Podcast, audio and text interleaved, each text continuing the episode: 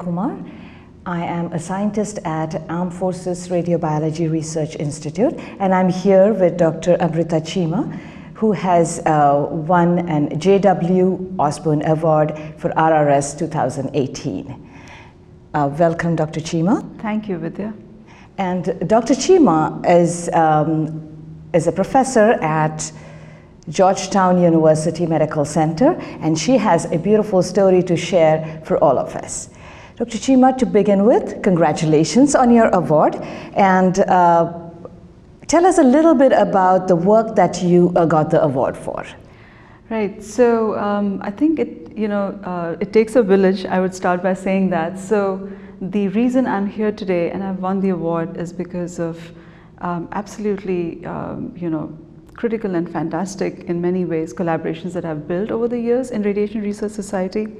And so my, I, I come from a very interdisciplinary background. My research is focused mainly on looking at biomarkers of radiation exposure, either incidental or accidental exposure to radiation. And in my lab, we use molecular phenotyping technologies such as proteomics and metabolomics. So we do a lot of small molecule profiling and so the work that I got recognized for is, uh, is you know, how, um, how metabolomics adds value to uh, discerning harmful effects of radiation exposure much earlier than um, phenotypic changes become really apparent. And that's what I would be talking about in my lecture tomorrow. Oh, we would be uh, waiting for that lecture. Thanks. Now that you mentioned metabolomics, these are very recent technologies that have come up. Did you always prepare to go for recent techniques? How did you know that you have to focus on metabolomics? That's a great question because I never planned for it. So, in fact, by training um, as a grad student, I, am a molecular biologist. Oh, wow. uh, my PhD is in biotechnology. I specialized in genetic engineering. Uh, I came to United States as a postdoctoral fellow specializing in molecular biology, but it just happened that the lab that I was in, which was Andrew Kwong's lab, was an interdisciplinary lab and they were doing a lot of mass spectrometry and they hired me because of my cross-cutting expertise. Uh, but then I uh, learned in, in um, you know, being in that lab, I learned this technology and over time I was asked by the cancer center director to take it to the next level by converting that lab into you know, a service facility that would actually develop and impart technological services to all of the investigators. So that's how I got into it, never really planned for it.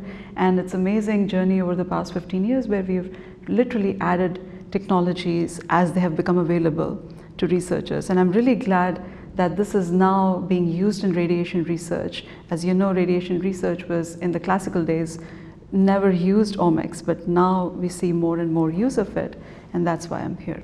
So your, your field of science is not really limited to radiation biology.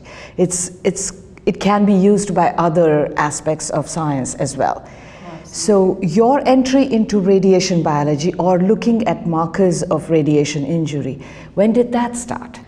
Right. So um, the cancer center director at the time that I um, I joined was Dr. Anatoly Dritschilo, mm -hmm. who's been a long-standing member of the Radiation Research Society, and he's the one who actually mentored me into radiation biology.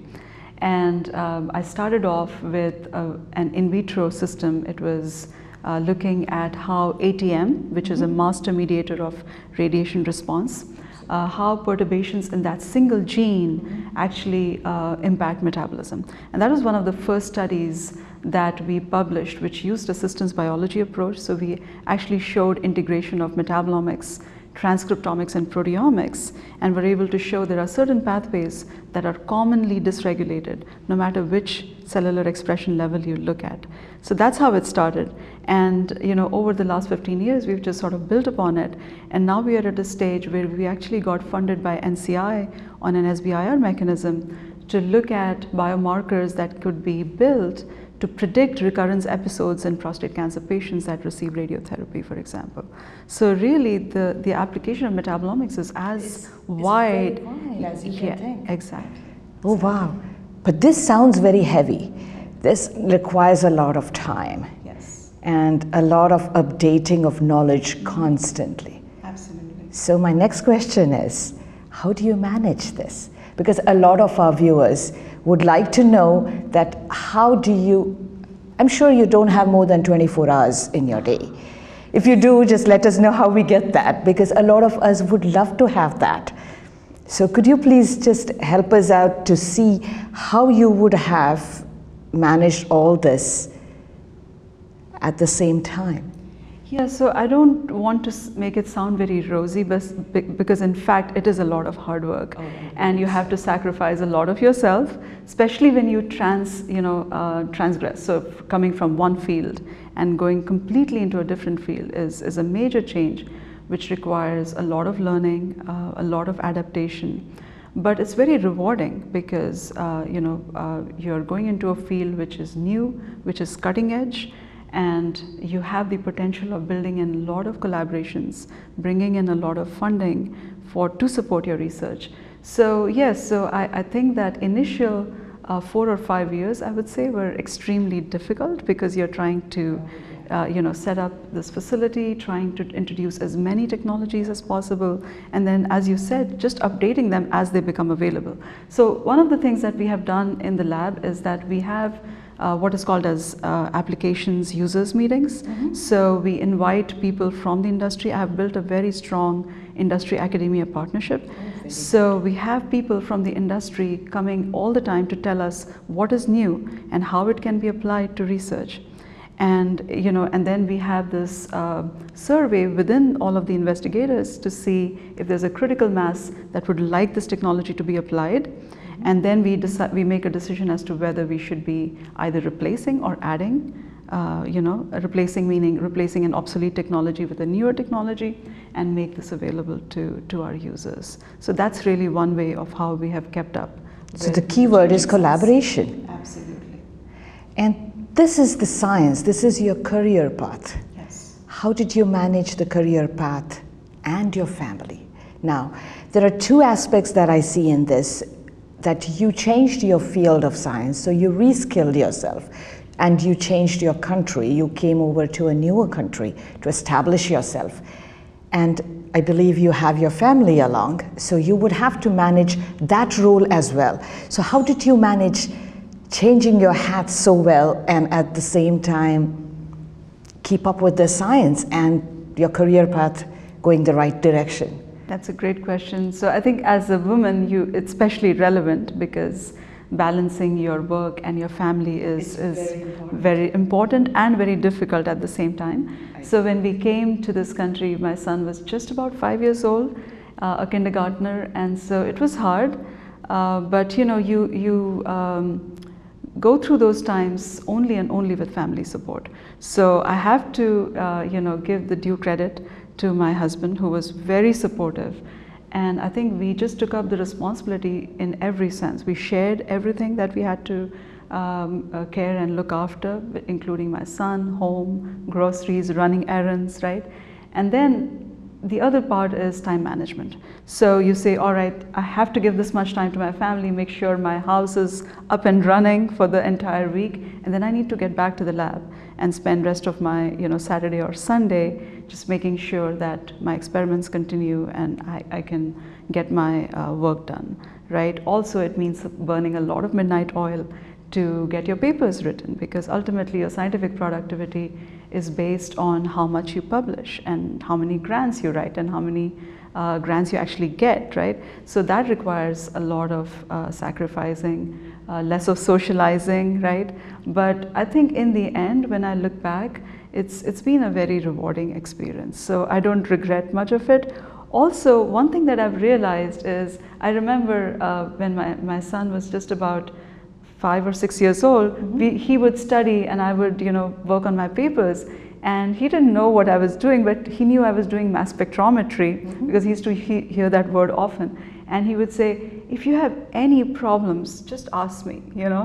Oh, and that is very sweet. Yeah, and he would, he actually, you know, inculcated respect uh, over time. Even if you don't give, if you're not able to give them all the time in the world, they have this healthy respect for you that my mother is sincerely trying, you know, to, to get her work done as well as trying to be with me. So over time it pays off. Oh, that, that's very wonderful. And so it is not a cakewalk, as I see, but it is very doable. So a lot of us who are actually trying to be on that path and are at a decision moment where whether we go over to the career path or we just look after our families. So your example actually states that we we could try doing both and Absolutely. We will be successful looking at your uh, career path. Absolutely. There's another thing that I uh, came to know of while I was talking to you earlier was your interest in um, promoting women who would want to come back to their career paths yes. after taking a break. Uh, would you tell us a little bit more about sure. that? Sure. So I can tell you an instance where, so in, in general, you know, I get at least three or four good applications, email applications, uh, people who are looking for a postdoctoral position, and so on, they, they, will, they will email me. And many times, you know, I will look at it, many times I will delete it if I think it's irrelevant. But there was this lady who was persistent. She was trying to um, get even a volunteer position. And I, I did not have any open slots, so I didn't take it seriously until she wrote in her subject line, trying to make a comeback after leave of absence. And that really caught my attention and I looked at her resume for the first time. I realized she had a PhD in analytical chemistry, specialized in proteomics. And then uh, she did a postdoc for two years and then she took a break to raise family and for substantial amount of time, almost six years. And now her kids, both her kids are in school and she wants, you know, she's trying to make a comeback, but nobody would give her a fair chance. And so I actually just picked up the phone and I called her and I said, uh, you know, I don't have an open position, but would you consider just volunteering for right, right now and, you know, get your skill set updated and we will see if you fit in, we will try to get some uh, position for you. That'll be great. And she was there the next day and today she's a full-time postdoctoral fellow in my lab and she's applying for K awards and so on. And so I think that it's very, as a woman, it's very important to help other women because you're the one who's supposed to understand what it takes to, uh, you know, to balance family and work. And so if you, if you are in a position where you can help, uh, you should. And so I have tried to do that. Uh, if you believe in women empowerment, you got to demonstrate it. And so I encourage all my colleagues to, to make sure that you, know, you, you help people where you can. That was very nice uh, talking to you, um, Dr. Cheema. Is there anything that you would like to give us young researchers um, regarding getting into new fields, looking at radiation research in, at a different angle because proteomics is such a new uh, science comparatively. So would you like to give them some tips that how they actually approach these or how they actually attack some of the difficulties that they come across? Sure. I think based on my experience, uh, there are a couple, couple of things that I would like to suggest. Uh, one is if you're not a radiobiologist by training, like I, I was not, I think that should not deter you from entering into radiation research because you could bring, uh, you know, into the foray a very different idea or a very different view of how, how to investigate and look at things and answer questions, which would actually be very valuable to, to uh, uh, the field of radiobiology. And then you collaborate with an expert. Uh, you know, I can think about Greg Nelson or Dr. Martin Hauer-Jensen, who are really experts in radiobiology, right? So you learn from them and they probably benefit you, from you with your unique expertise. So that's, that's one of uh, my advice to, to researchers who are trying, a little skeptic about getting into radiation research. And then the other um, thing that I have learned is that if I had not transitioned from a pure molecular biologist, uh, you know, uh, into as a, as a metabolomics or an omics researcher in general, I probably would not have progressed um, career-wise the way I have. Uh, I think it's just been a very rewarding career uh, because I transitioned. When I look back and I look at my other peers who are in the field, um, you would be surprised to know that I was a postdoctoral fellow in 2004. I got my first faculty appointment in 2007 as an instructor and I became a full professor in Georgetown in 2016. So less than, you know, uh, almost just under 10 years, I became a full professor. And I think a, a major part of that, of course I've had tremendous support from my senior leadership. Uh, for which I'm grateful. But I think a tremendous part of the success is, is just because I was interdisciplinary, and uh, that helped me making building collaborations and uh, making contributions that were just valuable to a very wide array of projects, which we call as team science. And so when you become a part of the ensemble, uh, rather than just being you know uh, an isolated researcher i think that really increases your value in, in the field. And so to many young researchers who are next generation scientists i would say think about being inter, as interdisciplinary as possible be as collaborative as possible and that way uh, you know you, you will have no limits to how much you can achieve. Oh, that is such a good uh, tip for the youngsters. One, don't shy away from hard work take chances, change your field, it really doesn't hurt, and absolutely keep yourself updated. And thank you so much for bringing us all these tips, and I'm sure they're going to help a lot of people. Thank you. Thank you for this opportunity.